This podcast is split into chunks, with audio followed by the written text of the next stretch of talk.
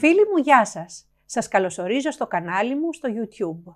Οι μονογραφές με την Ιννα Καλούτσα είναι μία σειρά από βίντεο, webinars και συζητήσεις με προσωπικότητες από τον κόσμο των επιχειρήσεων, της ηγεσίας, της συμβουλευτικής, της επιστήμης και της τέχνης.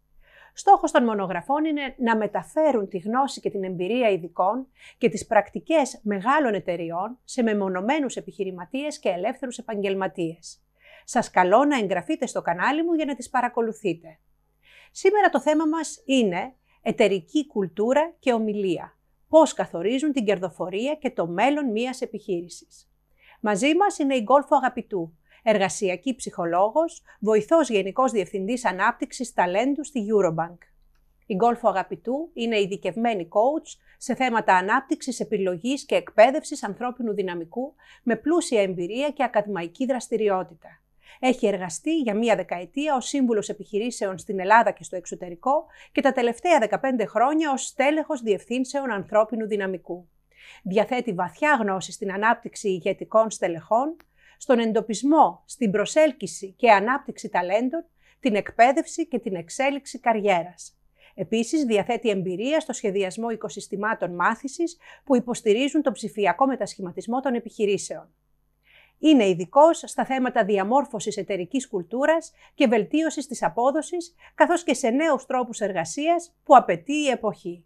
Γκόλφω, καλώς ήρθες. Νίνα, καλώς σε βρίσκω. Καταρχάς, θέλω να σε ευχαριστήσω για την πρόσκληση, για να μιλήσουμε σήμερα μαζί για αυτό το τόσο ενδιαφέρον θέμα εδώ στις μονογραφές. Με πολύ χαρά σε προσκάλεσα, με πολύ χαρά. Θα σου πω κατευθείαν την πρώτη μας ερώτηση που είναι και το... Τι είναι η εταιρική κουλτούρα και ποια είναι τα συστατικά της? Σωστά, πάμε να το ορίσουμε. Okay. Η εταιρική κουλτούρα είναι το σύνολο των κανόνων εκείνων των άτυπων όμως, των συμπεριφορών, των πεποιθήσεων, των συμβόλων, που καθορίζουν το πώς είναι τα πράγματα εδώ, πώς κάνουμε τα πράγματα εδώ σε μια επιχείρηση. Είναι, θα λέγαμε, η προσωπικότητα μιας επιχείρησης, όπως έχει ο κάθε ένας από εμάς, ο κάθε άνθρωπος την προσωπικότητά του, έτσι η κουλτούρα είναι η προσωπικότητα μιας επιχείρησης. Ας πάμε να χρησιμοποιήσουμε κατευθείαν ένα παράδειγμα που είναι χαρακτηριστικό της εταιρικής κουλτούρας. Ο τρόπος που ντυνόμαστε στη δουλειά. Υπάρχουν επιχειρήσεις τις οποίες πρέπει να πας, οι εργαζόμενες επιχειρήσεις αυτές πηγαίνουν ντυμένοι με ένα πιο επίσημο τρόπο, δηλαδή με το κοστούμι τους, με τη γραβάτα οι άντρες, αντίστοιχα οι γυναίκες, με ένα αντίστοιχο επαγγελματικό ντύσιμο. Αυτές οι εταιρείες είναι εταιρείες συνήθως που έρχονται από κλάδους που είναι πιο παραδοσιακοί, πιο συντηρητικοί, μεγάλοι οργανισμοί, μπορεί να είναι το δημόσιο, μπορεί να είναι επίσης τραπεζικός κλάδος και αρκετοί άλλοι τέτοιοι οργανισμοί. Υπάρχουν απ' την άλλη εταιρείες στις επιχειρήσεις, στις οποίες μπαίνεις σαν υποψήφιος ίσως σε μια συνέντευξη και αμέσως βλέπεις τους ανθρώπους που είναι ντυμένοι με το τζιν τους, με ένα απλό μπλουζάκι, με ένα t-shirt και αναρωτιέσαι. Αυτές οι εταιρείες είναι συνήθως εταιρείες οι οποίες έχουν τις βρίσκεις στον κλάδο της τεχνολογίας, στον κλάδο που έχει να κάνει στα startups ή επίσης στον χώρο της μόδας ή στον χώρο της ναυτιλίας μερικές φορές. Αυτές τώρα οι επιχειρήσεις σηματοδοτούν ένα πιο χαλαρό κλίμα δουλειάς. Μόνο και μόνο με τον ντύσιμο. Το ντύσιμο καθορίζει τη συμπεριφορά μας. Υπάρχουν τώρα και ένα τρίτο είδος επιχειρήσεων. Αυτές οι επιχειρήσεις οι οποίες λένε ότι 4 μέρες την εβδομάδα θα έρχεσαι στην επιχείρηση ντυμένος ή ντυμένη με το κουστούμι, με τη γραβάτα, με το επίσημο αυτό ντύσιμο που είπαμε πριν. 1 μέρα την εβδομάδα, αυτή είναι η Παρασκευή, μπορείς να έρθεις με το τζιν σου και το μπλουζάκι σου. Αυτό είναι ιδιαίτερα ενδιαφέρον και δεν το γνώριζα κι εγώ. Από σένα το πρώτο άκουσα. Γιατί γίνεται τώρα αυτό? Γιατί οι επιχειρήσεις αυτές θέλουν να σηματοδοτήσουν μια μετακίνηση, μια μετατόπιση. Ότι μετατοπιζόμαστε σε ένα πιο μοντέρνο στυλ δουλειάς ή σε ένα πιο μοντέρνο στυλ προσωπικότητας, προφίλ της εταιρείας αυτής. Όμως, επειδή παραμένουν επιχειρήσεις τις οποίες κυριαρχεί ένα πιο παραδοσιακό, πιο συντηρητικό προφίλ, οριοθετούν το πότε θα γίνει, πότε μπορεί να συμβεί, πότε επιτρέπεται να συμβεί η πιο χαλαρή συμπεριφορά. Που σημαίνει όσον αφορά στον ντύσιμο την Παρασκευή, όσον αφορά σε κάποια άλλη συμπεριφορά, μπορεί πάλι να οριοθετείται μέσα στην εταιρεία. Να σε ρωτήσω, Γκόλφω, ένας απλός ελεύθερος επαγγελματίας ή κάποιος που έχει 1-2 εργαζόμενους μόνο, εκεί τι μπορούμε να πούμε? το ντύσιμο, πώς να είναι. Τι σημαίνει κουλτούρα εταιρική ως προς το ντύσιμο σε αυτούς. Βεβαίως, καταρχάς εξαρτάται πολύ από τη δουλειά που κάνει και που έχει. Είναι διαφορετικό το ντύσιμο το οποίο αναμένει σε μια εταιρεία η οποία πουλάει ρούχα, σε ένα κατάστημα. Είναι διαφορετικό σε μια καφετέρια η οποία προσελκύει κατά εξοχήν νέα παιδιά. Και είναι πολύ διαφορετικό σε ένα ιατρείο. Το σημαντικό παρονομαστής εδώ είναι ότι το ντύσιμο πρέπει να περνάει ένα μήνυμα. Πρέπει να υποστηρίζει το μήνυμα της επιχείρησής σου. Αν, για παράδειγμα, το μήνυμα που θέλεις να περάσει το πελάτη σε μια καφετέρια ή σε ένα εστιατόριο είναι ότι θα έρθεις εδώ να χαλαρώσεις και να αισθανθείς άνετα, θα πρέπει το ντύσιμο των ανθρώπων οι οποίοι σερβίρουν ή που υποδέχονται το κοινό, τους πελάτες, αντίστοιχα να σηματοδοτεί και να περνά αυτό το μήνυμα που θέλεις να περάσεις. Τώρα, για να γυρίσω πίσω στην ερώτησή σου την αρχική, στα συστατικά της εταιρικής κουλτούρας, να δούμε λίγο με μεγαλύτερη λεπτομέρεια. Πρώτα απ' όλα, η κουλτούρα περιλαμβάνει τις αξίες. Τις αξίες μιας επιχείρησης. Για παράδειγμα, μια επιχείρηση μπορεί να έρθει και να πει ότι μια πολύ ισχυρή μου αξία είναι η συνεργασία. Αυτό τι σημαίνει? Σημαίνει ότι όταν θα έρθουν να επιβραβεύσουν μία φορά το χρόνο τους πιο επιτυχημένους ανθρώπους μέσα στον οργανισμό, θα επιβραβεύσουν και θα βγάλουν, ας πούμε, σε μια σκηνή ομάδες και όχι άτομα. Άρα δεν θα έχουμε τον πολιτή της χρονιάς, θα έχουμε την ομάδα πωλήσεων ή το κατάστημα της χρονιάς. Είναι πάρα πολύ σημαντική η διαφοροποίηση εδώ και το μήνυμα που περνάει στον εργαζόμενο. Ένα άλλο σημείο είναι οι πεποιθήσεις. Οι πεποιθήσεις, ας πάρουμε ένα παράδειγμα που σχετίζεται με το πώς πάω καλά, πώς θα τα καταφέρω σε αυτή την επιχείρηση. Μία σημαντική πεποίθηση των εργαζομένων μπορεί να είναι η προσπάθεια μετράει περισσότερο από το αποτέλεσμα. Σε μία άλλη εταιρεία μπορεί η έμφαση να δίνεται στο αποτέλεσμα. Τι συμβαίνει εδώ? Στην πρώτη εταιρεία θα ακούσεις τους διευθυντές να μιλάνε για τις ομάδες τους, μιλώντας για παιδιά τα οποία είναι καλά, τα οποία προσπάθησαν πολύ, τα οποία αντιμετώπισαν πολλές δεξιότητες και δυσκολίες και τις ξεπέρασαν μέσα στη χρονιά. Για τη διαδικασία δηλαδή. Ακριβώς. Για το πώς γίνεται η δουλειά. Ναι. Στην άλλη περίπτωση των άλλων επιχειρήσεων, θα ακούσεις τους διευθυντές τους να μιλούν για τους ανθρώπους, μιλώντας για τα αποτέλεσματά τους, για τα επιτεύγματά τους. Ότι φέτος, τη χρονιά που πέρασε, αυτός έκανε αυτό, το οποίο ήταν τόσο δύσκολο, τόσο εύκολο σε σχέση με το στόχο. Αυτό σηματοδοτεί έντονα την κουλτούρα της επιχείρησης. Άλλες εταιρείες ποινικοποιούν το λάθος, ενώ άλλες το έχουν ως διαδικασία μάθησης. Ακριβώς. Δοκιμάζουμε, κάτι πετυχαίνει, κάτι δεν πετυχαίνει και προχωράμε έτσι. Πάρα πολύ σωστό παράδειγμα. Είναι στοιχείο της κουλτούρας γι' αυτό. Είναι στοιχείο της κουλτούρας, είναι πολύ εύστοχο παράδειγμα και είναι και μια αλλαγή κουλτούρα στην εποχή μας. Να μπορούμε να μαθαίνουμε μέσα από τα λάθη μας. Όπως και τώρα πριν, υπάρχουν εταιρείες οι οποίες δεν επιβραβεύουν, γιατί είπες επιβραβεύω τον πολιτή ή επιβραβεύω την ομάδα πριν, και υπάρχουν εταιρείες όταν είναι ασθενής η κουλτούρα, δεν είναι ισχυρή, που δεν επιβραβεύουν. Κάποιος πετυχαίνει κάτι, φέρνει κάποιο αποτέλεσμα οικονομικό ή σε κάποιους άλλους τομείς και δεν επιβραβεύεται. Και οπότε νιώθει τότε ότι είτε το κάνει είτε δεν το κάνει. Σωστό. Είναι στο ίδιο και αυτό δεν είναι ισχυρή κουλτούρα. Σωστό. Και γενικά το τι επιβραβεύουμε σε μια επιχείρηση είναι ένα από τα συστατικά της κουλτούρας. Τι είδους συμπεριφορές επιβραβεύονται και τι επίσης αποτρέπεται. Γιατί ένας βασικός στόχος που εξυπηρετεί η κουλτούρα είναι η ένταξη. Κάθε ένας από εμάς, εργαζόμενος σε μια επιχείρηση, γιατί υιοθετεί την εταιρική κουλτούρα, ακόμα και αν πηγαίνει ενάντια στη δική του προσωπική κουλτούρα? Γιατί θέλει να ενταχθεί, θέλει να γίνει αποδεκτός, θέλει να είναι μέσα ενταγμένος στην εταιρεία του. Ναι, ομάδα, να είναι μέλος της ομάδας. Μέλος της ομάδας. Και άρα η επιβράβευση είναι και αντίστοιχα το να τιμωρήσεις μια συμπεριφορά ή να δείξεις ότι αυτή η συμπεριφορά δεν γίνεται ανεκτή, καταδεικνύει τα σημεία τα οποία είναι αποδεκτά ή όχι. Και πώς τη διαχειρίζεσαι και πώς δείχνεις ότι δεν είναι αποδεκτή μια συμπεριφορά, και αυτό είναι στοιχείο της κουλτούρας. Σωστό. Να πάμε πιο βαθιά. Σωστό. Με ποιο τρόπο το κάνεις? Έχουμε λοιπόν σε αρκετές εταιρείες ένα άλλο σημείο το οποίο μπορείς να δεις, συμβολισμός που μπορείς να δεις στην κουλτούρα τους, είναι ο τρόπος που είναι διαμορφωμένα τα γραφεία. Μπαίνουμε σε επιχειρήσεις και βλέπουμε ότι κάποιοι δουλεύουν σε ανοιχτούς χώρους δουλειάς, όλοι δεν υπάρχουν κλειστά γραφεία. Σε άλλες επιχειρήσεις έχουμε κλειστά γραφεία και έχει σημασία το πού είναι τα κλειστά γραφεία, ποιοι έχουν τα κλειστά γραφεία, πού δουλεύει ο καθένας και πώς διανύμεται ο χώρος, τα τετραγωνικά σε ένα χώρο εργασίας. Αλλά ακόμα και πώς είναι διαμορφωμένος ευρύτερα ο χώρος. Βαρύς, ιδρυτικός, τυπικός επίσημος ή ενισχύει την καλή διάθεση, το να αισθάνεται κάποιος ότι μπορεί μέσα σε αυτό το χώρο εργασίας να είναι πιο ανθρώπινος. Και θέλει να πηγαίνει εκεί με χαρά, ακριβώς, γιατί περνάει ωραία και νιώθει σαν οικογένεια. Ή είναι απρόσωπο, το γραφείο του επικεφαλής είναι κάπου και είναι απρόσωπος, κλεισμένες πόρτες και δεν πλησιάζεται εύκολα. Κλειστή πόρτα, κλειστή και ανοιχτή πόρτα. Είναι και αυτή ένα σύμβολο. Ναι. Είναι πολύ σωστό αυτό. Είναι ένα πολύ σωστό σύμβολο αυτό. Πολύ συνηθισμένο. Ναι.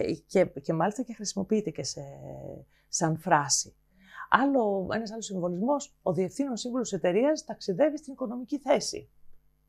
Δηλαδή αυτό θα έκανε πάταγο στις περισσότερες εταιρείες που είναι ήθιστε οι διοικήσεις να ταξιδεύουν σε business θέση, ας πούμε. Ειδικά όταν είναι ομάδα. Δηλαδή ακριβώς, η ομάδα να είναι στην οικονομική και ο επικεφαλής, ναι, να είναι σε άλλη θέση. Ακόμα. Αυτό είναι ακόμα πιο έντονο, έτσι. Είναι, είναι κομμάτι της κουλτούρας. Είναι ακόμα πιο έντονο αυτό. Τώρα πάμε στις περιπτώσεις, πάμε σε άλλη κατηγορία.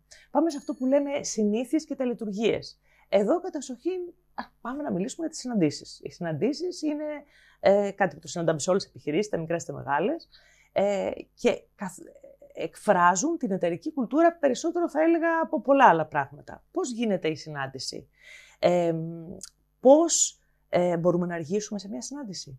Αργούμε, τελειώνουμε στην ώρα μας, έχουν μεγάλη διάρκεια. Συζητάμε δομημένα, συζητάμε ο ένας πάνω στον άλλον. Συζητά περισσότερο αυτός που είναι ο πιο ιεραρχικά ανώτερος μέσα στη συζήτηση. Έρχονται κάποιοι άνθρωποι και δείχνουν κάτι για να το παρουσιάσουν και να το εγκρίνουν οι άλλοι. Έχει πολύ μεγάλη σημασία ο τρόπος που γίνονται οι συναντήσεις. Υπάρχει ατζέντα από πριν, υπάρχει χρονικό όριο. Ακριβώς.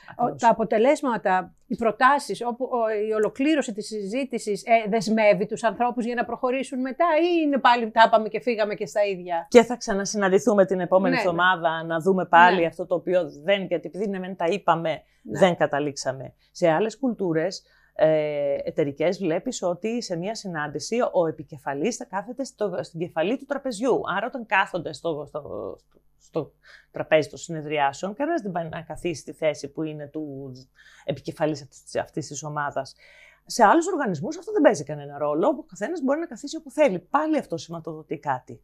Ή ποιος θα μιλήσει πρώτος, η ιεραρχία, πώς θα απαντήσει ο άλλος, θα τολμήσει να μιλήσει. Υπάρχει μια μεταχείριση στην οποία όλοι αισθάνονται ότι έχουν περίπου την ίδια θέση να εκφράσουν τη γνώμη και την άποψή τους. Αυτό είναι πάρα, ναι, πολύ σημαντικό. Μετά, ένα άλλο σημείο, τελετουργίες. Οι τελετουργίες αφορούν, για παράδειγμα, τις εταιρικές εκδηλώσεις. Πώς γίνεται μια εταιρική εκδήλωση, για να επιβραβεύσουμε αυτό το παράδειγμα που δώσαμε πριν, τις καλύτερες ομάδες πωλήσεων. Πώς γίνεται αυτό, ποιοι καλούνται, σε ποιο πλαίσιο, υπάρχουν λόγοι, υπάρχουν ομιλίες οι οποίες είναι ξύλινες κτλ. Γίνονται σε ένα μπαράκι όπου ουσιαστικά το κλίμα είναι πολύ ευχάριστο και όλοι αισθάνονται ότι γιορτάζουν, ας πούμε, και μπορούν να χορέψουν. Πώς μπορείς να φερθείς και πώς δεν πρέπει να φερθείς σε μια εταιρική εκδήλωση. Και τελετουργίες τέτοιου είδους μπορεί να έχουν να κάνουν με πολλά σημεία μέσα στη χρονιά που σχετίζονται με το να ενημερώσω τους ανθρώπους για αυτό που συμβαίνει.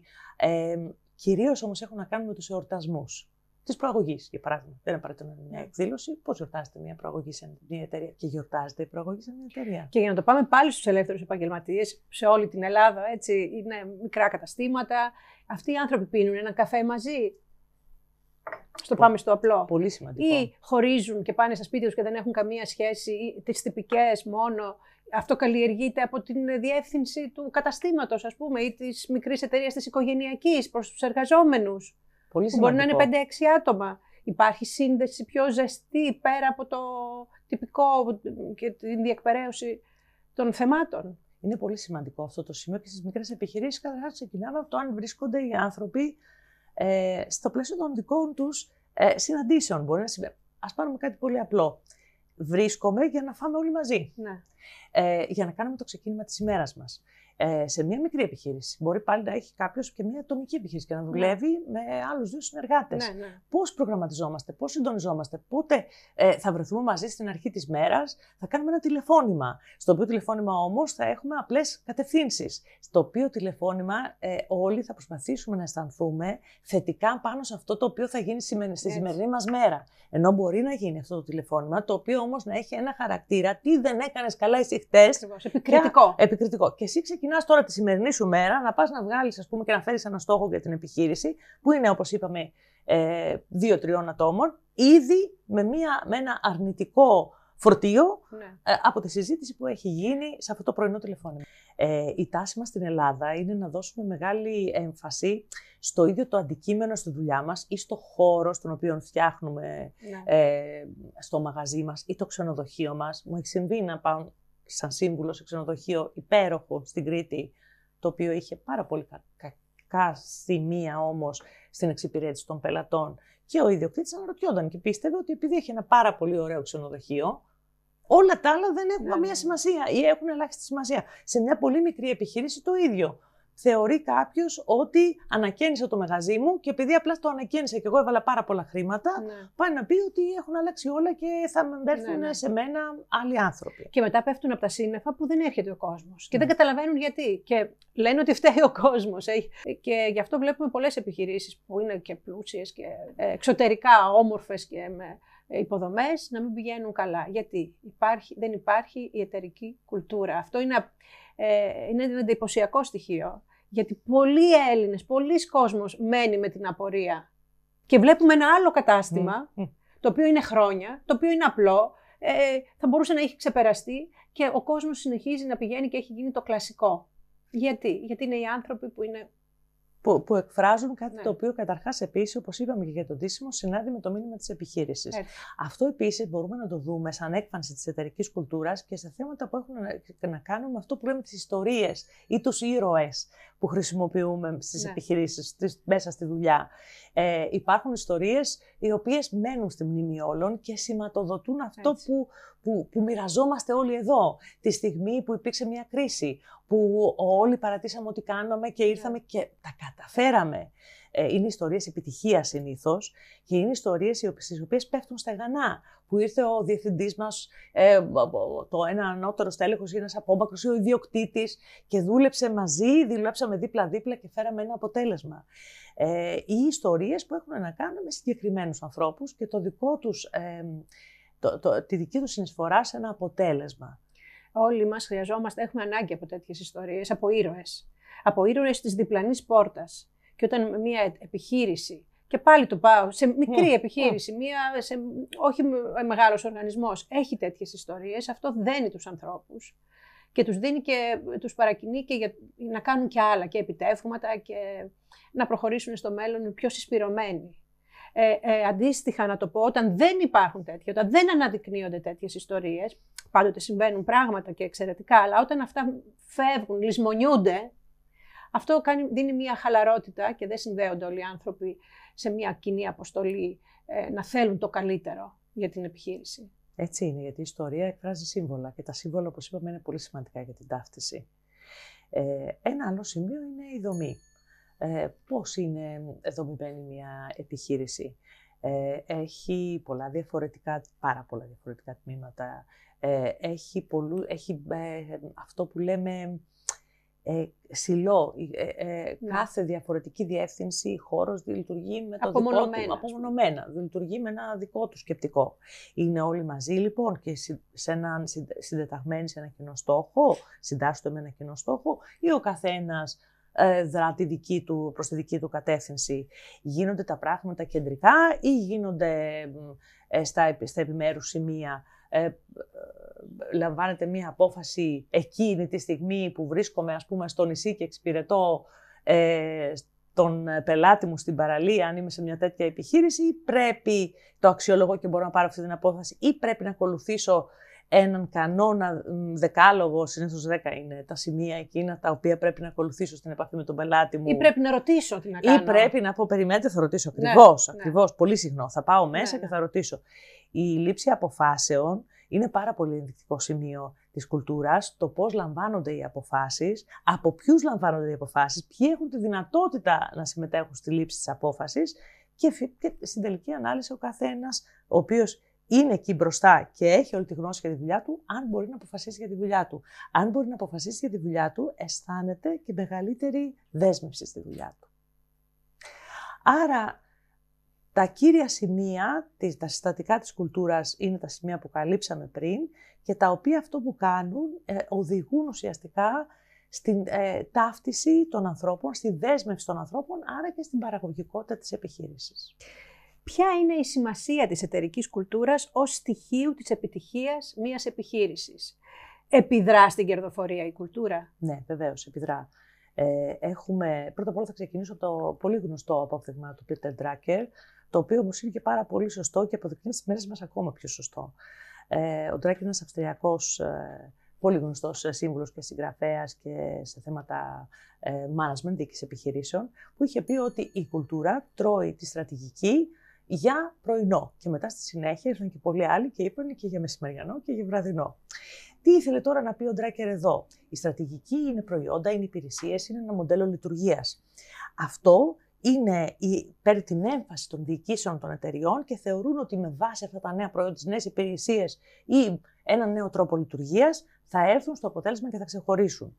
Ο Drucker έρχεται να πει ότι ο άνθρωπος έρχεται να ξεχωρίσει την επιχείρηση και να δώσει ζωή σε αυτά τα προϊόντα, τις υπηρεσίες και το μοντέλο λειτουργίας, γιατί ο τρόπος με τον οποίο θα το υιοθετήσει, έτσι, αυτός ο τρόπος θα φέρει το αποτέλεσμα. Και εδώ έχουμε και ένα άλλο σημείο, ότι τα προϊόντα και οι υπηρεσίες τα οποία εστιάζουν συνήθως στις εταιρείες, στις επιχειρήσεις, είναι εύκολα να αντιγραφούν. Ενώ μια πολύ καλή και ισχυρή εταιρική κουλτούρα δεν αντιγράφεται εύκολα. Έχουμε λοιπόν την Google, για παράδειγμα, που η κουλτούρα της έχει συζητηθεί, έτσι, συζητιέται σε κάθε τραπέζι που συζητά αυτά τα θέματα στις επιχειρήσεις. Δεν μπορεί όμως να αντιγράψει εύκολα την κουλτούρα αυτής της επιχείρησης. Άρα λοιπόν είναι σημαντικό να εστιάσεις σε αυτό που δεν αντιγράφεται εύκολα και που θα είναι το ανταγωνιστικό σου πλεονέκτημα, ενώ το προϊόν και η υπηρεσία και το πιο καινοτόμο αντιγράφεται και πολύ γρήγορα από τους ανταγωνιστές. Θέλω να αναφερθώ σε μία έρευνα της McKinsey, που είναι συμβουλευτική εταιρεία, αμερικάνικη, πολύ γνωστή. Αυτοί μελέτησαν 1.000 επιχειρήσεις διεθνώς. Πάνω από 3 εκατομμύρια άνθρωποι συμμετείχαν σε αυτή την έρευνα και ο δείκτης εκεί είχε να κάνει με την οργανωσιακή υγεία, έτσι τον καλούν το δείκτη αυτό. Οι επιχειρήσεις οι οποίες έχουν ισχυρή εταιρική κουλτούρα έχουν 60% μεγαλύτερο αποτέλεσμα στους μετόχους τους, έτσι, και 60% ναι, πιο ισχυρό επιστροφή, μέρισμα θα λέγαμε, στους μετόχους τους και 200% περισσότερο από τις εταιρείες που έχουν χαμηλή εταιρική κουλτούρα. Άρα, έχω υψηλή εταιρική κουλτούρα, 60% περισσότερη απόδοση από αυτές που έχουν μέση και 200% περισσότερη από αυτές που έχουν χαμηλή.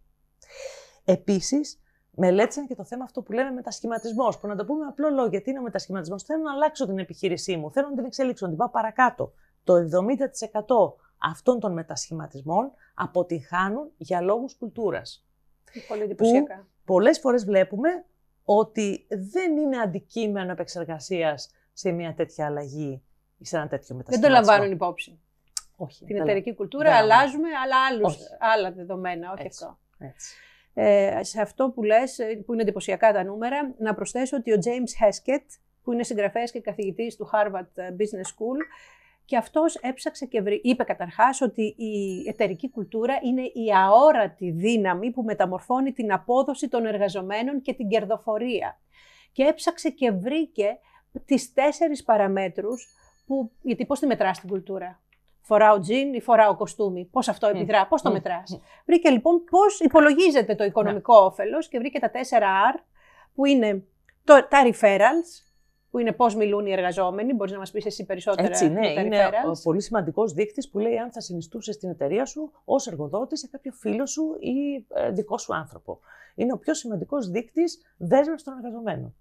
Το δεύτερο είναι το retention, που είναι πόσοι εργαζόμενοι παραμένουν στην εταιρεία. Ακριβώς. Ή φεύγουν σύντομα. Έτσι, πολύ σημαντικό, γιατί αυτό έχει πολύ μεγάλη επίδραση πάνω στα αποτελέσματα της εταιρείας και ειδικά όταν μιλάμε για ταλέντο.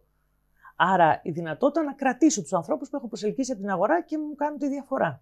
Τα returns to labor, οι αμοιβές. Ακριβώς, οι αμοιβές και πώς οι αμοιβές φέρουν αποτέλεσμα.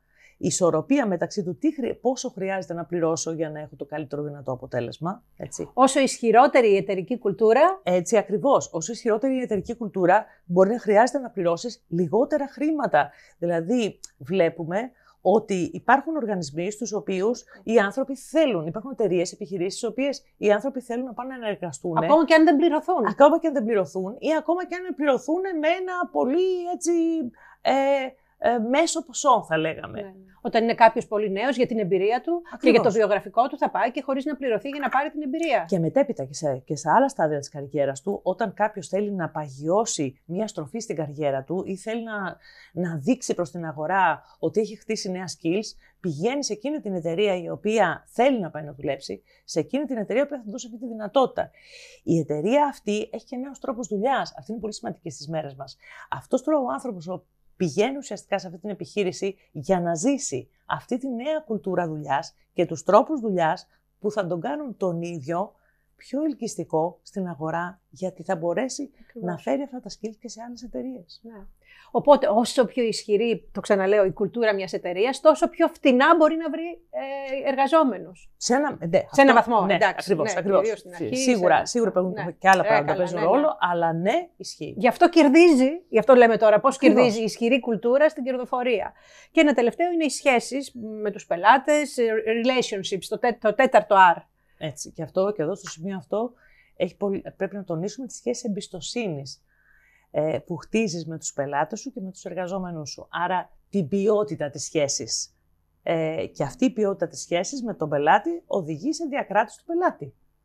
Έτσι. Και αυτή, λοιπόν, έχει επίδραση στα αποτελέσματά σου. Γιατί Έτσι. Η ποιοτική σχέση κρατά τον πελάτη μαζί σου. Και βρήκε εν τέλει ο James Heskett μέσα από τα 4R που είπαμε, ότι αν έχουμε δύο εταιρείες οι οποίες κάνουν ακριβώς το ίδιο πράγμα, η μία έχει ισχυρή εταιρική κουλτούρα και η άλλη όχι, τότε η διαφορά στην κερδοφορία ανάμεσά τους είναι της τάξεως του 20 με 30%. Ναι.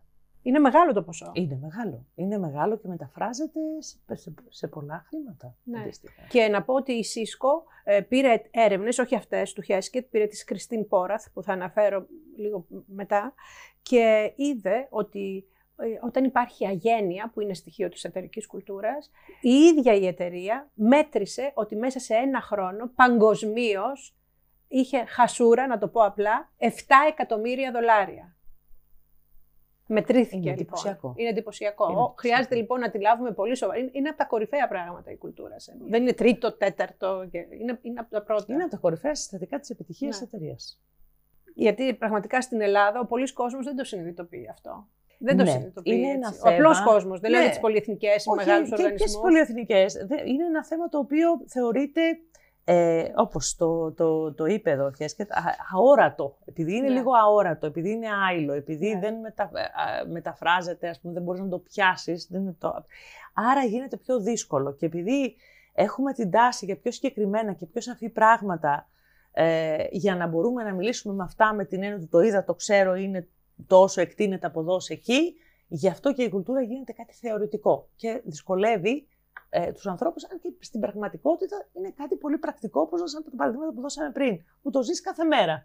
Απλά δεν συνειδητοποιείς ότι όλα αυτά τα στοιχεία σχετίζονται με αυτόν τον ευρύτερο όρο. Και να πω εδώ ότι νιώθω, πάλι στην απλή καθημερινή ζωή μας, ότι πηγαίνω σε ένα κατάστημα ή πηγαίνει κάποιος σε ένα κατάστημα, ακόμη κι αν ο ίδιος δεν έχει κουλτούρα. Ο πελάτης θέλει να του φέρονται καλά, θέλει να του συμπεριφέρονται με κουλτούρα, με να υπάρχει ευγένεια. Αυτό τώρα είναι η χρήση του όρου κουλτούρα με την έννοια του πολιτισμού. Ναι. Γιατί ο όρος κουλτούρα σηματοδοτεί και αυτό. Ναι. Τον προσωπικό πολιτισμό ή τον πολιτισμό, αλλά και ευρύτερα, αλλά εδώ είναι ο τρόπος με τον οποίο λέμε αυτό που λέμε φέρομαι πολιτισμένα. Εδώ λοιπόν έχει να κάνει με μία διαφορετική χρήση του όρου, αλλά απ' την άλλη σηματοδοτεί τα σημεία τα οποία είπαμε πριν. Yeah. Γιατί ο πελάτης σου, αυτό το οποίο έρχεται να πάρει από την επιχείρηση, είναι αυτό που το έχεις υποσχεθεί. Μην το ξεχνάμε αυτό. Γιατί το έχεις με κάποιο τρόπο υποσχεθεί. Ακόμα και δεν έχεις τρέξει μία διαφήμιση, κάπου, ακόμα και ο χώρος, όταν παίρνεις ένα πολυκατάστημα κάποιος και βλέπει πώς είναι στημένος ο χώρος ο οποίος έχεις, υπόσχεται κάτι. Αυτό που υπόσχεται, η εταιρεία, ο εργαζόμενος θα πρέπει να το δώσει, να το ζήσει ο πελάτης. Ναι. Και να το ζήσει σε όλες τις όψεις. Για να ξανάρθει. Και για να σου στείλει κι άλλους. Ακριβώς. Έτσι. Που είναι πολύ σημαντικό. Πάμε τώρα, Γκόλφω, σε μία ερώτηση που για μένα είναι πάρα πολύ σημαντική. Ποια είναι η θέση στα στοιχεία της εταιρικής κουλτούρας, της καλής επικοινωνίας, με την έννοια της καλής ομιλίας, του άρτιου λόγου, γενικότερα της παρουσίας, αυτού που λέμε presence. Ναι, είναι πολύ σημαντική. Είναι αποφασιστική σημασία η επικοινωνία ευρύτερα καταρχάς, η ομιλία και το presence που λες, σαν συστατικό της κουλτούρας. Είναι, πρώτα απ' όλα, δούμε έκφανση. Άρα, έχουμε το λόγο, το ύφος του λόγου μέσα σε μια επιχείρηση. Έχουμε ύφος το οποίο είναι επίσημο, ύφος το οποίο είναι τυπικό. Έχουμε ύφος που είναι άμεσο. Έχουμε επικοινωνία που είναι ξύλινη ή επικοινωνία που είναι πολύ απτή και πολύ απλή. Εδώ λοιπόν η ομιλία πρέπει να έρχεται, να αγγίξει, να φτάσει στους ανθρώπους και να περάσει πάλι το μήνυμα που θες. Άρα, παρόλο που μπορεί να λέγαμε στο παρελθόν ότι μια πιο τυπική επικοινωνία ταιριάζει σε μια επίσημη κουλτούρα, έτσι, έχει σημασία σήμερα και αυτές οι επιχειρήσεις που είναι λίγο πιο συντηρητικές, θα λέγαμε, να υιοθετήσουν μια πιο άμεση επικοινωνία, γιατί απευθύνονται σε ένα διαφορετικό κοινό και σήμερα έχει μεγάλη σημασία να μπορέσω να αγγίξω τον άνθρωπο που έχω απέναντί μου και το συναίσθημά μου. Πού άλλο μπορούμε να δούμε την ομιλία μέσα στο πλαίσιο της εταιρικής κουλτούρας, στο πώς, στη δομή των συναντήσεων. Νομίζω ότι το είπαμε αυτό, το συζητήσαμε αναλυτικά πριν, αλλά έχει σημασία το πώς συζητάμε και κυρίως έχει σημασία το πώς ακούμε τους άλλους. Άρα στις συναντήσεις, γιατί η ομιλία δεν είναι μόνο, εσύ είσαι ειδικός βέβαια σε αυτό, δεν είναι μόνο το πώς τα λέω, αλλά τι ακούω. Και ξεκινάει από εκεί. Και η σωστή επικοινωνία μας σε μια συνάντηση έχει να κάνει και με αυτό. Και εδώ βλέπουμε πολλές φορές ελληνικές επιχειρήσεις, ιδίως οικογενειακές εταιρείες, ότι παρόλο που υπάρχει, δηλαδή τώρα εδώ υπάρχει ένα μείγμα, ας πούμε. Είναι η οικογένεια και είναι και κάποιοι συνεργάτες της οικογένειας ετών. Παρόλο που είναι συνεργάτες ετών, δεν είναι η οικογένειά σου, μπορεί να το αισθάνεσαι έτσι. Οι όροι τώρα και ο τρόπος με τον οποίο μιλούν οι άνθρωποι μέσα στην εταιρεία είναι σαν μια συνέχεια της συζήτησης που γίνεται στο σαλόνι του σπιτιού τους. Αυτό μπορεί να αφήσει απ' έξω ανθρώπους οι οποίοι έχουν έρθει σε αυτή την εταιρεία γιατί μπορεί να θέλει ο ιδιοκτήτης, όπως είπαμε πριν, να την εξυγχρονίσει και έρχεται και ουσιαστικά αντιλαμβάνεται ότι βρίσκεται σε ένα πλαίσιο ενός διαλόγου ο οποίος κινείται μεταξύ κάποιων ανθρώπων που έχουν μια οικειότητα μεταξύ τους, στο οποίο αυτό δεν μπορεί να μπει, δεν μπορεί να ενταχθεί. Και νιώθει και δεν ακούγεται κιόλας. Ναι. Οπότε έχει σημασία σε όλα τα διαφορετικά. Μιλάει κάποιος ενωτικά, μιλάει κάποιος και υπάρχει συμπερίληψη. Ακριβώς. Αυτό που λέμε. Μιλάει κάποιος και απευθύνεται στην καρδιά του άλλου, στον άνθρωπο, ή μιλάει ξύλινα, να το πούμε, τυπικά. Λέει τα ίδια, αυτά που πρέπει να πει, διεκπεραιωτικά. Ακριβώς. Το πω, ή εγωιστικά, αν είναι ο ηγέτης της εταιρείας. Αυτά όλα μετράνε πάρα πολύ σήμερα, ακόμα περισσότερο. Βεβαίως. Και δεν είναι μόνο όταν είναι πολλοί που εργάζονται, είναι κάποιος ελεύθερος επαγγελματίας. Ας πάρουμε έναν γιατρό. Πάει κάποιος έναν γιατρό. Ο γιατρός τον κοιτάζει στα μάτια όταν του μιλάει. Λέει το τυπικό, το μήνυμο. Παλιότερα θυμόμαστε τους γιατρούς. Θα πάρεις αυτά και τελείωσε. Πας να ρωτήσεις κάτι. Έλα τώρα. Εξηγεί.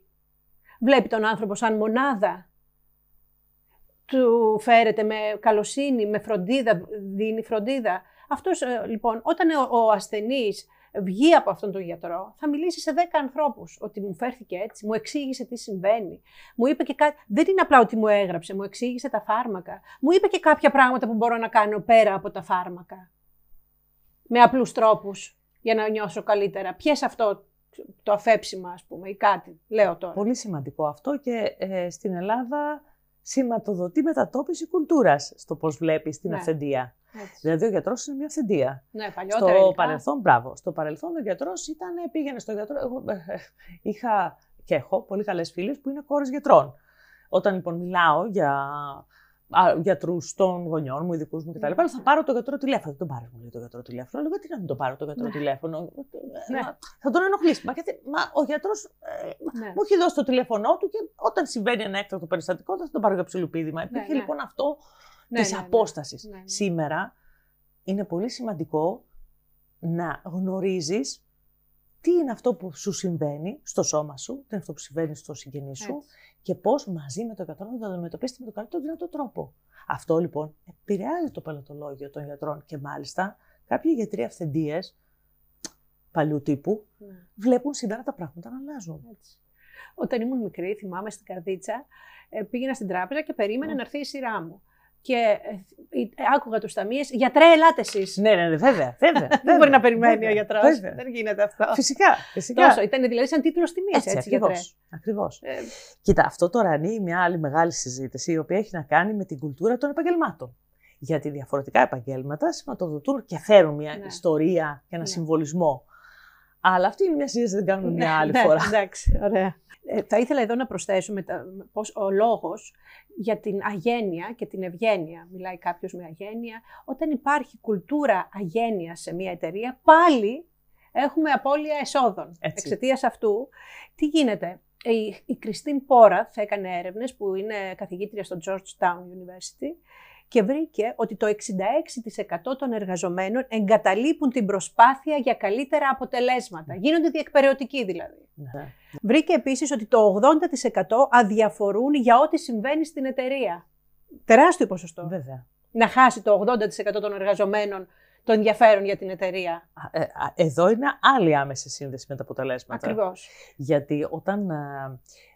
χάνουμε αυτό που λέμε την υπερβάλλουσα προσπάθεια, αυτό που κάνει ο άλλος, πρώτα απ' όλα την προσπάθειά του καθημερινή, αλλά και πόσο την υπερβάλλουσα προσπάθεια χάνουμε αποτελέσματα κανονικά. Ναι. Επίσης βρήκε η Christine Porath ότι η απόδοση κάποιου που απλώς ακούει αγενή συμπεριφορά, εργάζομαι εγώ και δύο συζητάνε, κάποιοι συζητάνε, από συνάδελφο, βρέθηκε ότι μειώνει κατά 25%.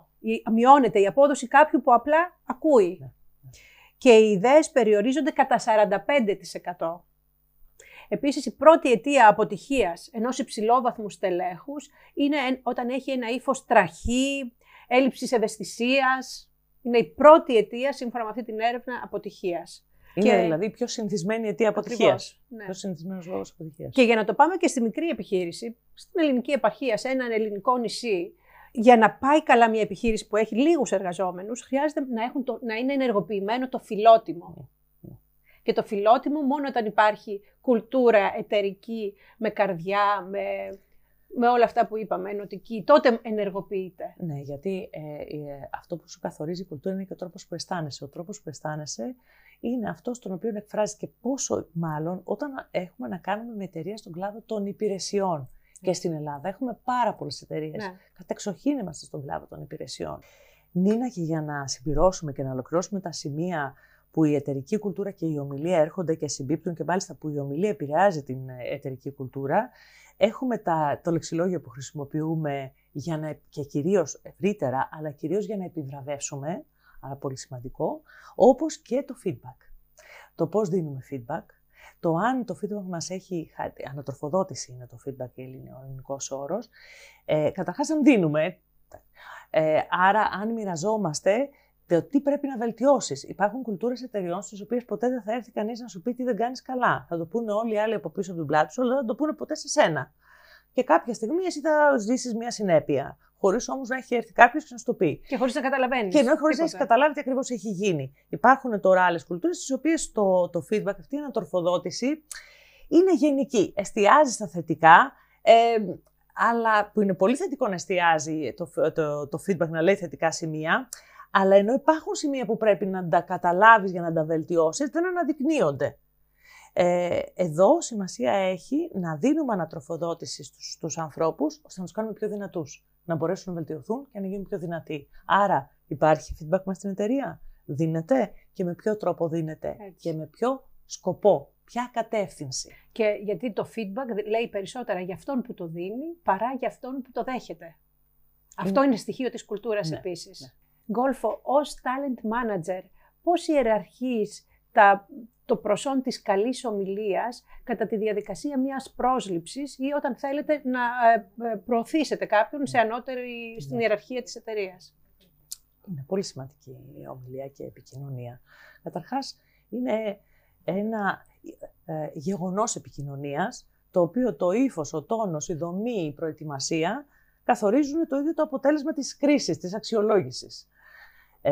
Ένας υποψήφιος, και μιλήσουμε τώρα για ένα εξωτερικό υποψήφιο, αλλά αυτό ισχύει και για έναν άνθρωπο στον οργανισμό. Απλά εκεί είναι λίγο διαφορετικό, γιατί αυτόν ίσως τον ξέρεις κιόλας. Ενώ έναν υποψήφιο μόλις τον γνωρίζεις και θα τον δεις για περίπου μία ώρα, μία μισή όση ώρα κρατήσει αυτή η συνέντευξη που θα κάνεις μαζί του.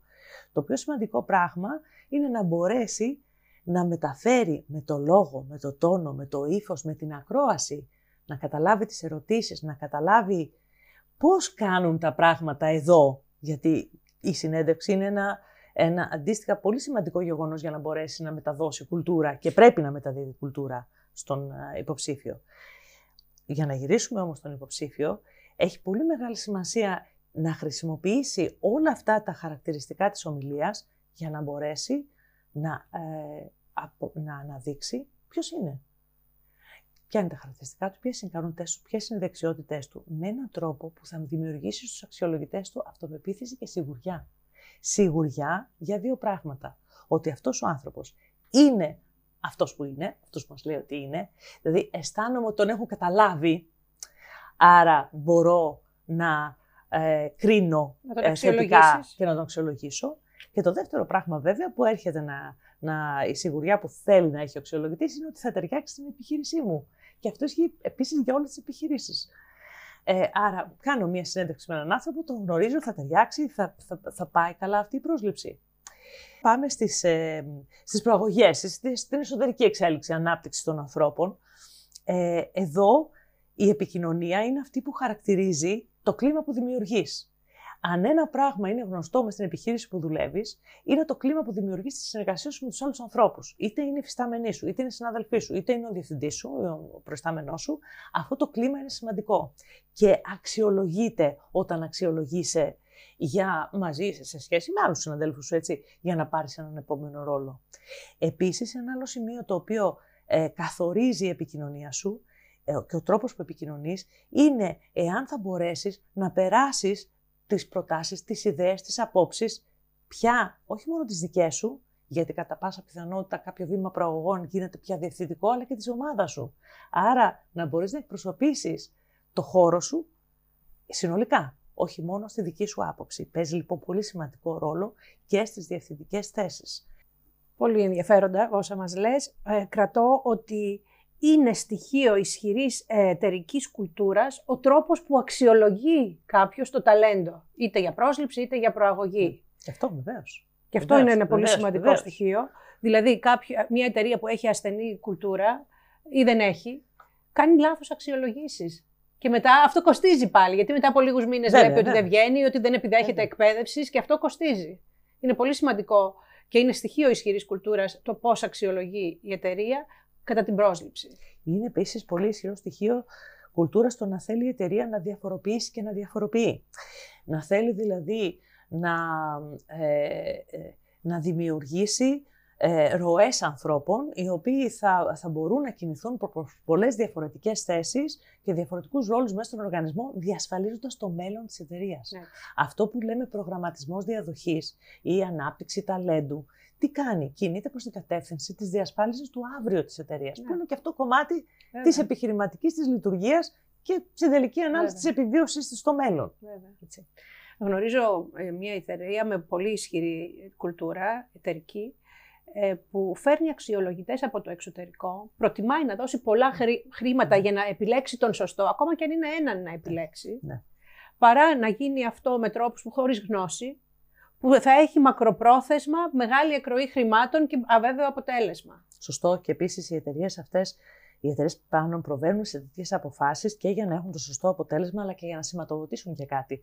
Να σηματοδοτήσουν προς όλους τους ανθρώπους οι οποίοι ενδιαφέρονται έτσι, και συμμετέχουν σε όλη αυτή τη διαδικασία, αλλά και σε αυτούς που θα ενδιαφέρονται αύριο και που κοιτάνε σήμερα τι συμβαίνει με αυτούς που αξιολογούνται και μια προαγωγή, ότι γίνεται η όλη αυτή η διαδικασία με έναν τρόπο αντικειμενικό, δίκαιο, διαφανή.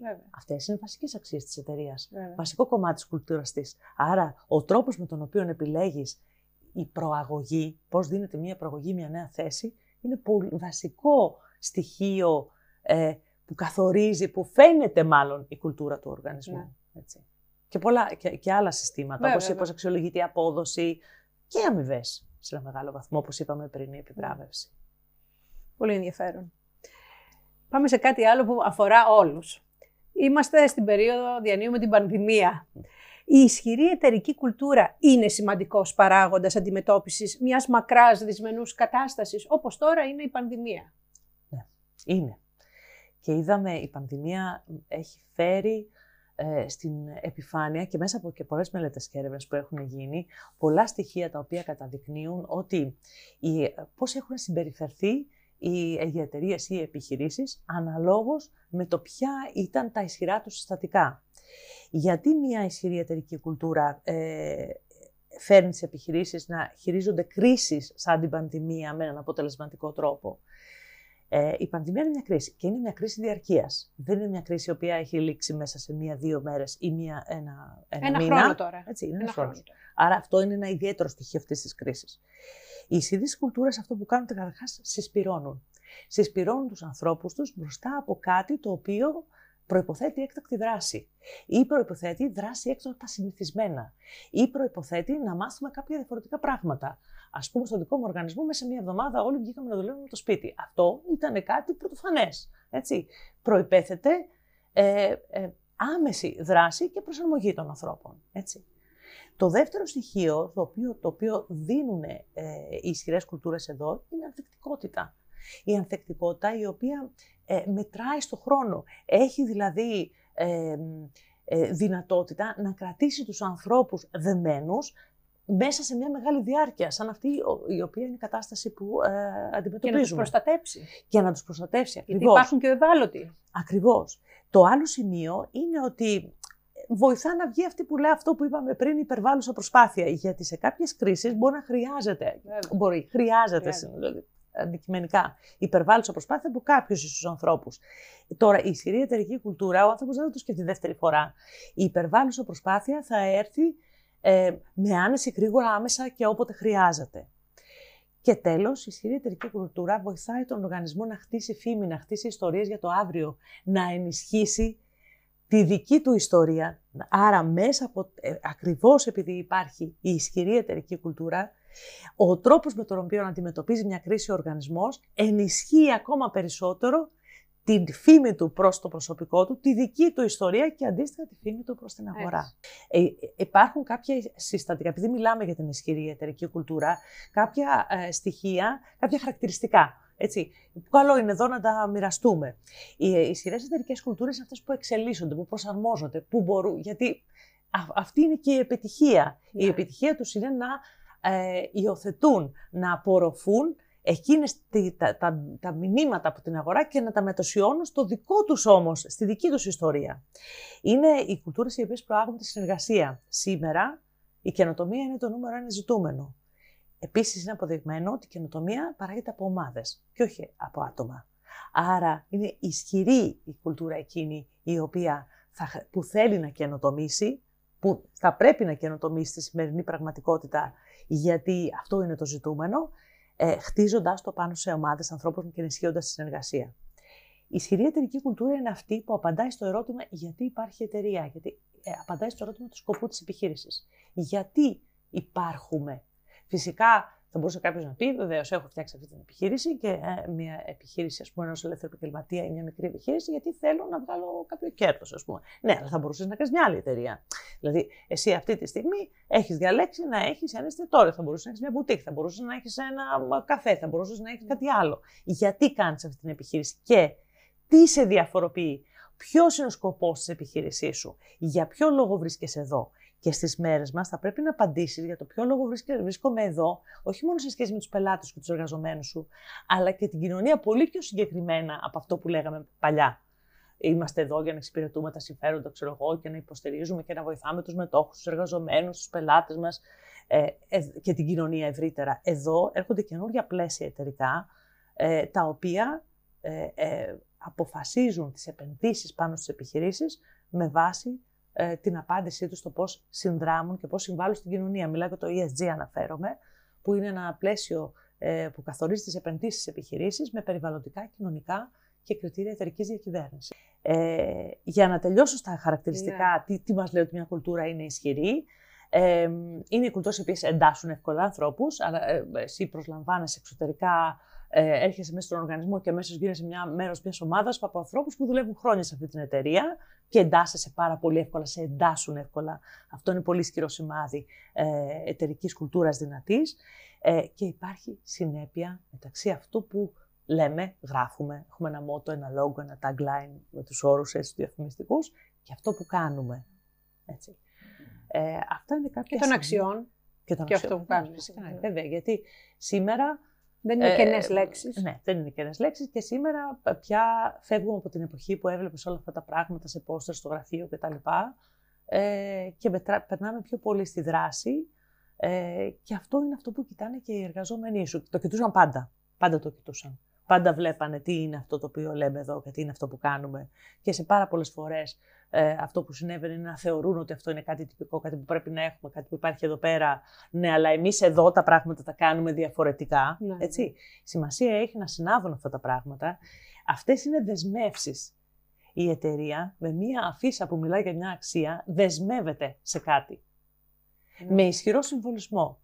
Η αποτυχία να αποδείξει τη δέσμευσή της δεν είναι χαρακτηριστικό ισχυρής εταιρικής κουλτούρας. Ναι. Και τώρα που τα λες αυτά, ξέρεις, ανοίγει το μυαλό μου, ιδέες μου έρχονται.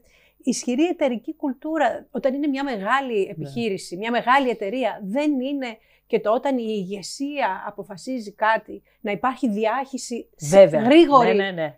Ας πούμε, έχει 1.000 εργαζόμενους ή δεν ξέρω πόσους, και να φτάνει κάτω. Γιατί συχνότατα εξανεμίζεται. Λέει κάτι η ηγεσία, πάει λίγο πιο κάτω, η ενέργεια πέφτει και δεν φτάνει. Αυτό είναι πάρα πολύ, πολύ καλό παράδειγμα, Νίνα, και πολύ κρίσιμος παράγοντας επιτυχίας της υλοποίησης μιας στρατηγικής. Πάμε σε αυτό που έλεγε ο Ντράκερ, ας πούμε, ότι για την κουλτούρα και τη στρατηγική. Η διοίκηση μιλά για τη στρατηγική, την εξηγεί. Και μερικές φορές, στον πιο μικρό κύκλο κάποιων, ας πούμε, στελεχών, το εξηγεί αρκετά αναλυτικά. Το πόσο γρήγορα φτάνει αυτή η πληροφορία, αν φτάνει, πόσο γρήγορα φτάνει και πόσο φιλτραρισμένη φτάνει, που αυτός είναι ο ρόλος ουσιαστικά αυτού που λέμε διευθυντές. Είναι ένας από τους βασικές τους λόγο ύπαρξης, θα λέγαμε, να μεταδώσουν το μήνυμα και βέβαια να οργανώσουν τη δουλειά παράλληλα. Είναι ένα πολύ σημαντικό στοιχείο και βέβαια είναι στοιχείο στο οποίο η επικοινωνία παίζει και αποφασιστικό ρόλο σε αυτά που λέγαμε πριν, στην εταιρική κουλτούρα.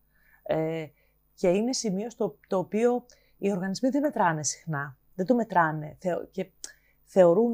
Γιατί ακούς πολλές φορές και λέει, μα το είπαμε αυτό, δεν το είπαμε σε εκείνη τη συνάντηση.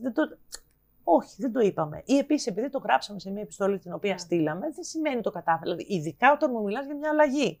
Ο άλλος, ειδικά επίσης όταν το είπαμε στο πλαίσιο πολλών άλλων πραγμάτων. Και άρα το κρύψαμε. Δηλαδή, έχει πολύ μεγάλη σημασία το πώς το λες και πώς το μεταδίδεις. Και αυτό πάλι σε περίοδο κρίσης όπως είναι η πανδημία. Γιατί σε τέτοια περίοδο αποκαλύπτονται όλα τα κακώς κείμενα που όταν είμαστε όλοι καλά είναι κάτω από το χαλί και δεν φαίνονται. Έτσι. Και επίσης στην πανδημία, ακριβώς επειδή οι άνθρωποι δεν δούλευαν από το γραφείο στις περισσότερες περιπτώσεις, περισσότερες δουλειές, έτσι, εξαρτάται από την επιχείρηση, ήταν πάρα πολύ σημαντικό. Και ήταν και στο σπίτι τους και είχαν και το φόβο. Και υπήρχε αυτό το θέμα της υγείας που είναι πάρα πολύ κέριο ανθρώπινο στοιχείο, η επικοινωνία, οι εταιρείες που μέσω των ηγετών τους, μέσω των managers που έχουν σε διάφορους χώρους, επικοινωνούσαν τακτικά και επικοινωνούσαν με έναν τρόπο ανθρώπινο, άμεσο και έναν τρόπο ο οποίος βγάζει ενσυναίσθηση και κατανόηση στους ανθρώπους και ενδιαφέρον, να το πούμε πολύ απλά, γράψαν, θα λέγαμε, πολύ πιο θετικά πάνω στην αντιμετώπιση αυτής της κρίσης, πάλι σαν μια εταιρική ιστορία επιτυχίας. Τώρα διανύουμε την πανδημία, όπως είπαμε, και πολλές αλλαγές βλέπουμε. Ήθελα να σε ρωτήσω, τι διαφαίνεται, τι θα αλλάξει στον τρόπο εργασίας μας μετά την πανδημία? Θα αλλάξουν πολλά πράγματα. Βέβαια, σήμερα είμαστε ακόμα σε ένα στάδιο στο οποίο καταγράφουμε τις αλλαγές, οι οποίες ήταν συγκλονιστικές από πλευράς ρυθμού. Έτσι, υλοποιήθηκε. Αν μη τι άλλο. Ναι, αν μη τι άλλο. Και περιεχομένο, αλλά και ρυθμό. Ο ρυθμός πάνω στον οποίο εξοικειωθήκαμε όλοι με τα ψηφιακά εργαλεία, την ψηφιακή εξυπηρέτηση, αυτό που λέμε ψηφιακός μετασχηματισμός, επιταχύνθηκε πέρα οποιοδήποτε πρόβλεψης, οποιοδήποτε πιο αισιόδοξου πλάνου. Όμως, όλη αυτή η κατάσταση, όλα αυτά τα νέα skills, τις νέες δεξιότητες και ο τρόπος με τον οποίο δουλέψαμε αυτό το διάστημα φέρνουν σημαντικές αλλαγές. Θέλω να ξεχωρίσω μία που είναι μια σημαντική αλλαγή και έχει να κάνει με την τηλεργασία και με τον τρόπο με τον οποίο αλλάζει λοιπόν μάλλον η τοποθεσία που δουλεύω. Έχω συνηθίσει να δουλεύω στο γραφείο, το οποίο που είναι το γραφείο σου λέει που δουλεύεις, είναι εκεί, είναι άπολε, μακριά, μένεις μακριά ή δίπλα κτλ. Άρα δουλεύω λοιπόν κάπου και στο σπίτι μου κάνω ζω τη ζωή μου, με την οικογένειά μου κτλ. Αλλάζοντας αυτό που λέγεται τοποθεσία, αλλάζουν άρδιν πράγματα που αφορούν και τον τρόπο που δουλεύουμε, αλλά και τον τρόπο που ζούμε και που θα ζούμε. Το γραφείο λοιπόν, Νίνα, δεν θα είναι με τις νέες συνθήκες, με τις νέες αυτές εξελίξεις, ένας τρόπος στον οποίο πηγαίνεις για να καθίσεις και να δουλέψεις. Θα είναι ένας χώρος με τον οποίο πηγαίνεις για να συνδεθείς. Αυτό λοιπόν το αλλάζει άρδιν. Καταρχάς, δίνει τη δυνατότητα μεγαλύτερης ευελιξίας σε ώρες εργασίας, στο από πού θα δουλέψεις. Έτσι, δουλεύοντας από το σπίτι, μπορείς να δουλέψεις από πολύ διαφορετικά σημεία και για πολλούς διαφορετικούς εργοδότες, οι οποίοι βρίσκονται εκτός από τη χώρα, το σημείο στο οποίο ζεις. Άρα δεν είναι απαραίτητο, και ας πάρουμε την Ελλάδα, δεν είναι απαραίτητο να χτυπήσω μόνο θέσεις εργασίας οι οποίες βρίσκονται στη Θεσσαλονίκη, όταν ζω στη Θεσσαλονίκη. Μπορώ να διεκδικήσω και θέσεις εργασίας που θα βρίσκονται στην Αθήνα ή θα βρίσκονται σε κάποια άλλα μέρη. Αυτό θα δώσει τη δυνατότητα στους ανθρώπους να πάνε να μείνουν και στη Θεσσαλονίκη, που είναι Αθηναίοι. Γιατί λέγανε δεν θα πάω στη Θεσσαλονίκη, δεν έχεις δουλειά στη Θεσσαλονίκη. Είμαι ένας από αυτούς. Ακριβώς. Ναι. Που τώρα όμως θα πάνε εκεί, θα ζουν μια πολύ τη ζωή την οποία θα θέλουν να ζήσουν σε αυτή την πόλη, αλλά θα δουλεύουν στη δουλειά τους στην Αθήνα, στην οποία εντάξει, κατά πάσα πιθανότητα θα χρειάζεται και να πηγαίνουν κάποιες φορές ή να πάνε να μείνουν στο πατρικό τους, όπως λες πάρα πολύ σωστά. Ένα πολύ άλλο σημείο που αλλάζει είναι, όπως είπαμε πριν, ο χώρος εργασίας, ο διαμόρφωσης των γραφείων. Εντάξει. Όταν δεν θα πηγαίνουν περισσότεροι εργαζόμενοι στη δουλειά καθημερινά, σαφώς και ο τρόπος εργασίας δεν θα είναι γύρω από αυτό που λέμε το δικό μου γραφείο, θα είναι γύρω από τον τρόπο, τα γραφεία εργασίας, συνεργασίας.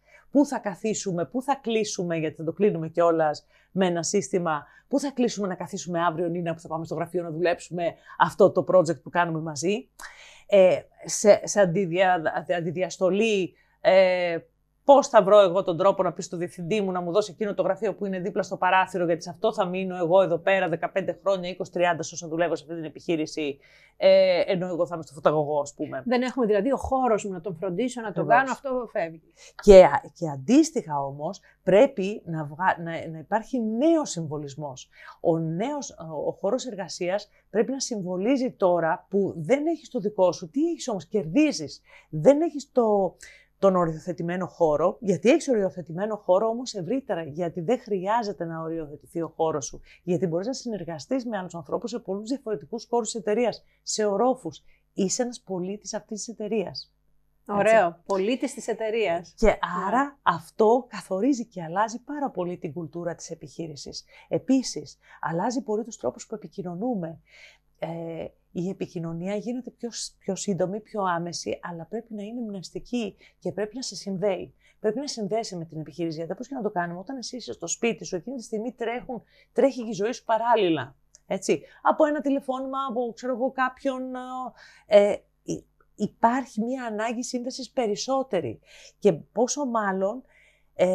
Επειδή δεν έχεις δει τους συναδέλφους σου τόσο συχνά, γιατί έτσι όπως είσαστε, ας πούμε, σε ένα rotation, κάποιοι έρχεστε στο γραφείο, κάποιοι έρχεστε κάποιες μέρες, κάποιες άλλες, πρέπει να συνδεθείς. Αυτή η έννοια της κοινωνικοποίησης θα υπάρχει γιατί θα πηγαίνεις κάποιες μέρες στο γραφείο, αλλά δεν θα είναι τόσο έντονα. Άλλη αλλαγή που έρχεται είναι η έμφαση σε αυτή που λέμε ισορροπία μεταξύ επαγγελματικής και προσωπικής ζωής. Και κατ' ουσίαν, ένας πολύ ωραίος όρος είναι η μίξη της προσωπικής με την επαγγελματική ζωή, γιατί αυτό σηματοδοτεί τώρα αυτή η νέα κατάσταση. Κάποιες μέρες από το σπίτι, κάποιες μέρες από το γραφείο. Τι σημαίνει? Σημαίνει ότι αυτά τα όρια, τα απαράβατα, ότι τώρα είμαι στο γραφείο, κλείνω την πόρτα, θα πάρω το μετρό, θα κάνω και μια ώρα, θα διάσει το μυαλό μου, θα φτάσω στο σπίτι για να μιλήσω με άλλα πράγματα. Δεν υπάρχει πια. Υπάρχει το ότι δουλεύω στο σπίτι μου, τρέχουν και άλλα πράγματα στο σπίτι μου παράλληλα, έτσι. Και σίγουρα θα κλείσω την πόρτα ενός δωματίου και βρίσκομαι στη ζωή μου. Αυτή όμως η ζωή μου πρέπει να γίνεται αντιληπτή από τον εργοδότη μου. Πρέπει λοιπόν να μπορεί να αντιληφθεί τον τρόπο που ζω, που αισθάνομαι, τα στοιχεία εκείνα που με κάνουν να ευημερώ. Φέρνει αυτό το σημείο σε πολύ κεντρικό ρόλο. Κοίτα, οι εταιρείες έχουν επενδύσει χρήματα πολλά στο ψηφιακό εξοπλισμό. Βέβαια, ο ψηφιακός αυτός εξοπλισμός δεν σημαίνει και ψηφιακό μετασχηματισμό. Έτσι.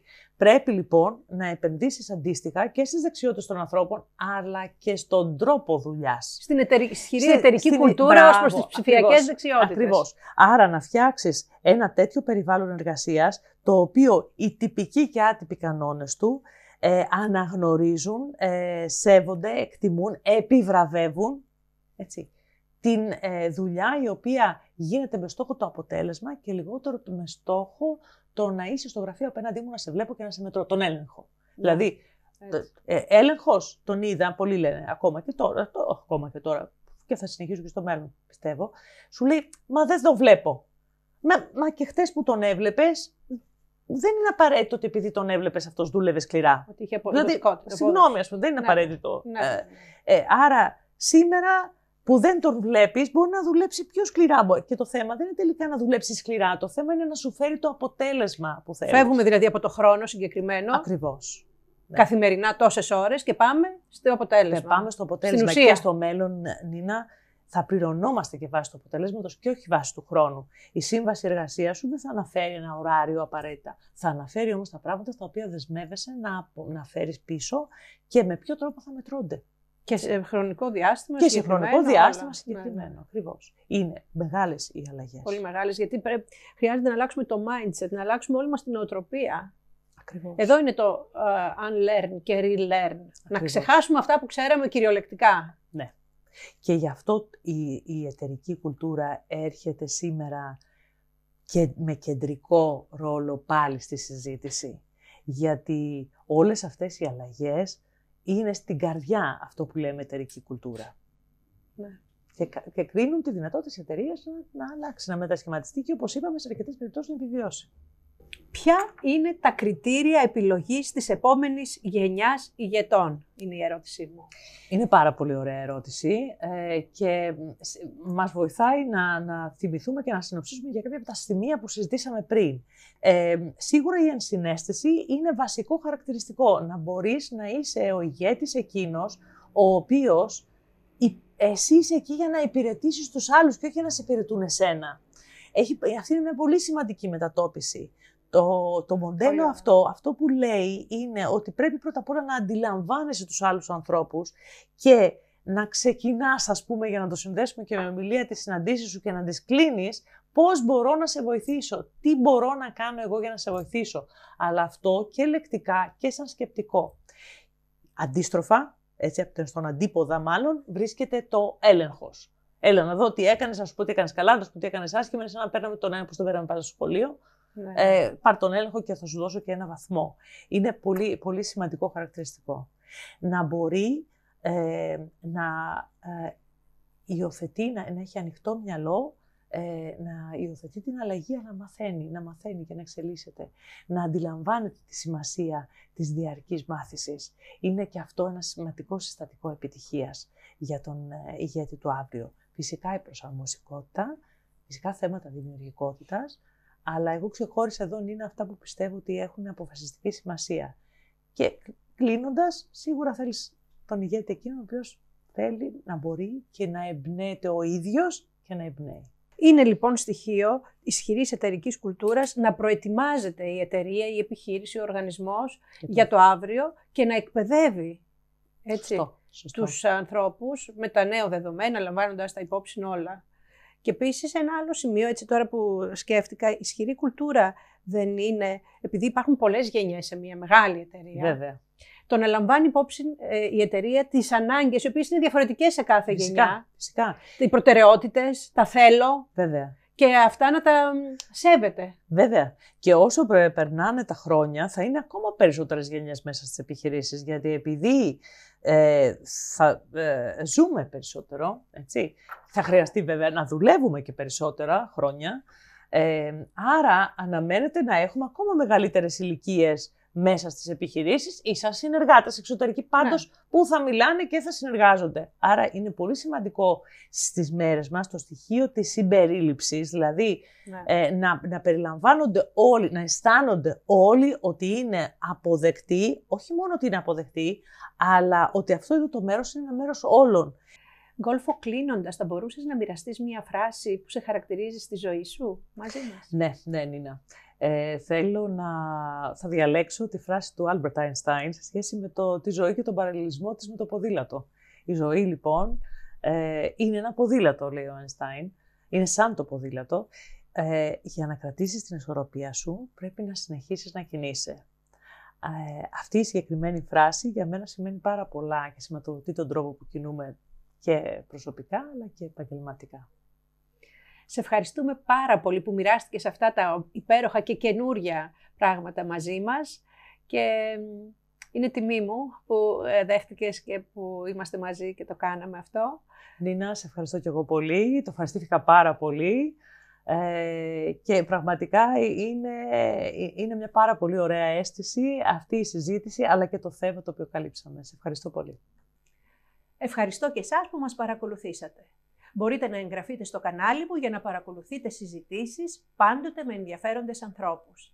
Επίσης, μπορείτε να με ακολουθήσετε στα social media και να επισκεφτείτε την ιστοσελίδα μου. Γεια σας!